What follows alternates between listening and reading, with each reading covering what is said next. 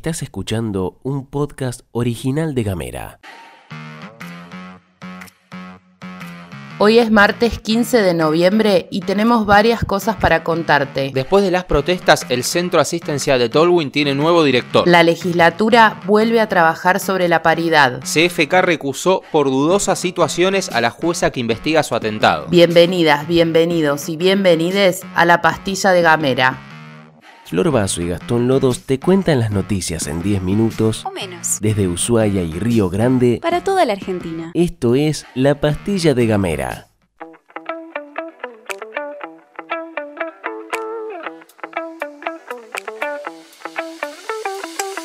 Arrancamos en la legislatura porque hoy, a partir de las 15, se va a juntar la comisión número 1, que es la de legislación general, para trabajar sobre los proyectos de paridad para la provincia de Tierra del Fuego. No nos vamos a cansar de decir que contando las 23 jurisdicciones provinciales y el experimento número 24, que es la ciudad autónoma, Tierra del Fuego es una de las dos que todavía no tiene legislación vigente sobre este tema. Son cinco los proyectos que se van a trabajar hoy. El del movimiento de paritaristas, uno del Partido Verde, otro de la UCR, otro del Frente de Todes y también del de Forja. Algunos son más livianos que otros, ya que podemos encontrar desde modificaciones al sistema de listas para las elecciones hasta la norma de que se establezca la paridad en todos los ámbitos del Estado. Este debate ya se había iniciado el año pasado e incluso habían citado a referentes del tema, pero finalmente quedó ahí. Con la exigencia de paridad de cara a las elecciones 2023, hay que ver qué pasa este año se confirmó oficialmente que el doctor Eduardo Serra, actualmente a cargo del Incucay en Tierra del Fuego, será el director general de la zona centro, que lo convierte en el encargado sanitario en la ciudad de Tolwyn. La ministra de Salud, Judith Di Giglio, respaldó a Serra en su nueva tarea. Declaró que el gobierno provincial recibió el sistema de salud en malas condiciones y que ahora está saliendo de ese vacío en que estaba inmerso el sistema en la ciudad de Tolwyn. Más tarde, Melella brindó declaraciones similares. Quien también habló fue la intendente de Tolwyn, Daniel Harrington, que recibió algunos cuestionamientos por parte de colegas por no haber hablado ante esta situación. Harrington salió al aire con la compañera Luz Escarpati en Nacional Ushuaia y ahí explicó cuál es para él el lugar que ante esta situación debe ocupar el intendente y que mantuvo reuniones de trabajo sobre este tema. Yo considero que mi rol no es sumarme a cortar calles o a, una protesta. Sí, tuve diálogo con los integrantes de la Comisión de Salud de la legislatura. Obviamente estuvimos hablando con la ministra de Salud, hablamos con el jefe de gabinete. Las respuestas fueron, fueron surgiendo Después, ¿cómo lo comunicamos? Por ahí quizás ese fue el error, ¿no? Porque, a ver, había un equipo de análisis de sangre que no funcionaba. Bueno, se reparó rápidamente. Eh, había un enojo con la dirigencia del CAT. Los funcionarios del CAT pusieron a disposición su renuncia, se aceptó y se buscó un suplente para, para que lleve adelante eso. Porque también los sistemas o, los recursos humanos se pueden agotar y necesitan un cambio de aire y quizás ese cambio de aire genera una nueva perspectiva en la atención eh, primaria de la salud también. Mm. Hay un requerimiento de la mejora en la, en la mantención de las, de las ambulancias y, poder contar con alguna ambulancia más. También entiendo que se está atendiendo esa situación. Hace unos meses una de, las unidades nuevas que tenía el centro asistencial tuvo un accidente y entiendo que está se llevó a, a Río Grande para su reparación. Esas respuestas fueron surgiendo y eso es por ahí lo que contribuía a, se hizo una mezcla de varios temas y contribuía al enojo de, nuestra gente. Después hubo una cuestión para mí de comunicación, de cómo comunicar eh, o cómo expresar lo que se iba a ir mejorando, y quizás sí, digamos, ¿no? Pero esto fue, fue sucediendo en estos días. Mm. ¿Alcanzan todas las respuestas? Y no, para un sistema que viene de hace mucho tiempo sin soluciones de fondo y no alcanza. La demanda eh, de Tolwyn es creciente respecto a la salud, sí, es creciente. Bueno, tenemos que ir entre todos eh, buscando alternativas. Con todo lo anterior, Harrington agregó que el reclamo de los y las vecinas de Tolwyn, a su parecer, es justo. Cambiamos de tema para tirarte un recordatorio importante sobre la campaña de vacunación vigente en Tierra del Fuego y en toda la República Argentina. Por decisión del Consejo Federal de Salud, el COFESA, se decidió extender hasta el 11 de diciembre la campaña de vacunación contra sarampión, rubiola, paperas y poliomielitis. La campaña está destinada a niños y niñas de 13 meses a 4 años y podés acercarte a cualquier hospital o centro de salud de la provincia. Algo importante para madres, padres y abuelites, no se requiere orden médica, solamente asistir con el niño, niña, niña con su respectivo carnet de vacunación porque son dosis adicionales, gratuitas y obligatorias, evitando obviamente que estas enfermedades resurjan en el país. En el marco del COFESA, las y los ministros de todo el país acordaron también que se solicitará el certificado de vacunación de las dosis adicionales y obligatorias de las vacunas para el ingreso al ciclo lectivo 2023 en los niveles iniciales y primario.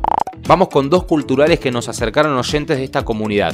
Por un lado, el Centro Polivalente de Arte de Río Grande hace hoy la apertura de la muestra anual de artes visuales 2022 en la que habrá producciones de estudiantes de primero a sexto año. Según nos contaron, la idea es poder acompañar a los estudiantes que a través de diversas técnicas y formatos le pusieron toda la creatividad y su recorrido artístico a las obras. La muestra estará abierta desde hoy, 15 hasta el 18 de noviembre de 8 a 20 horas. Esta data nos la pasó Vanina, a quien abrazamos fuerte junto a toda la comunidad del Poli. La otra data cultural es Fueguina, pero se presenta en Cava. Sabemos que tenemos varios oyentes por allá, así que es una buena oportunidad para tirarle buena onda al Teatro Fueguino. Nuestra querida oyente Mónica nos contó que se estará presentando la obra Valientes, una historia de mujeres en el auditorio de la Cámara de Diputados de la Nación, Rivadavia 1841, invitadas por Mabel Caparrós y acompañadas por la MUNI de Ushuaia y el Instituto Nacional del Teatro. La obra está dirigida por Victoria Y rinde homenaje a las veteranas que prestaron servicio durante la Guerra de Malvinas con testimonios e imágenes capturadas por Ivy Perrando Schaller, coautora de la obra.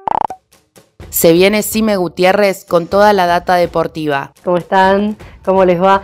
yo feliz porque tengo un montón de novedades para seguir compartiendo de los deportistas de nuestra provincia. En este caso vamos a hablar de kickboxing porque este fin de semana Nair La Pantera Loreiro y Augusto el polaco Tonkovic estuvieron compitiendo en el torneo más importante, el Nacional de Kick que se disputó en Buenos Aires. Ese mismo torneo habilita dos pases para el próximo sudamericano, el 2023, que además, ganando el sudamericano, da la chance de competir en el próximo Mundial de Francia 2024. Era el objetivo del año sin duda alguna y los chicos fueron por ello y lo consiguieron. Cuatro competiciones, cuatro categorías, cuatro medallas.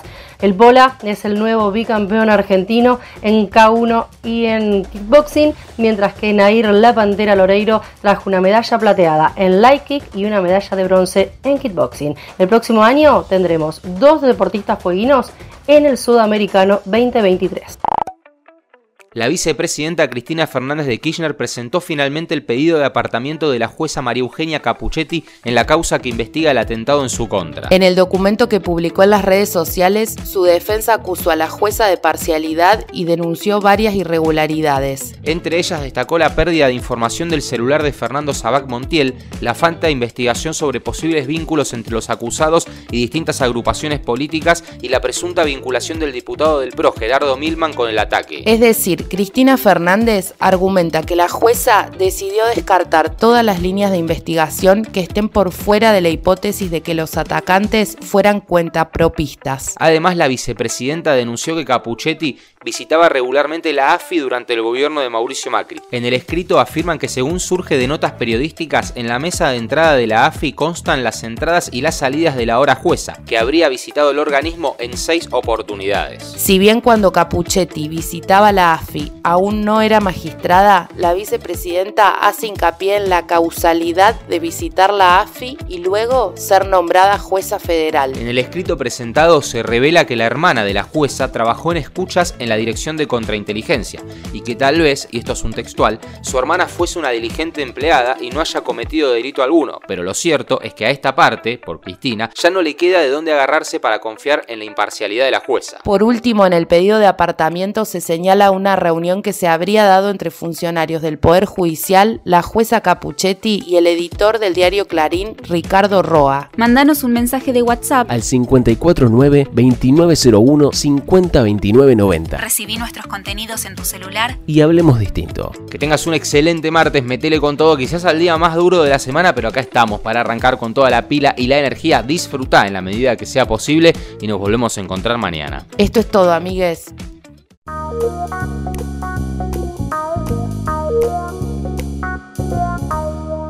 Estás escuchando un podcast original de Gamera.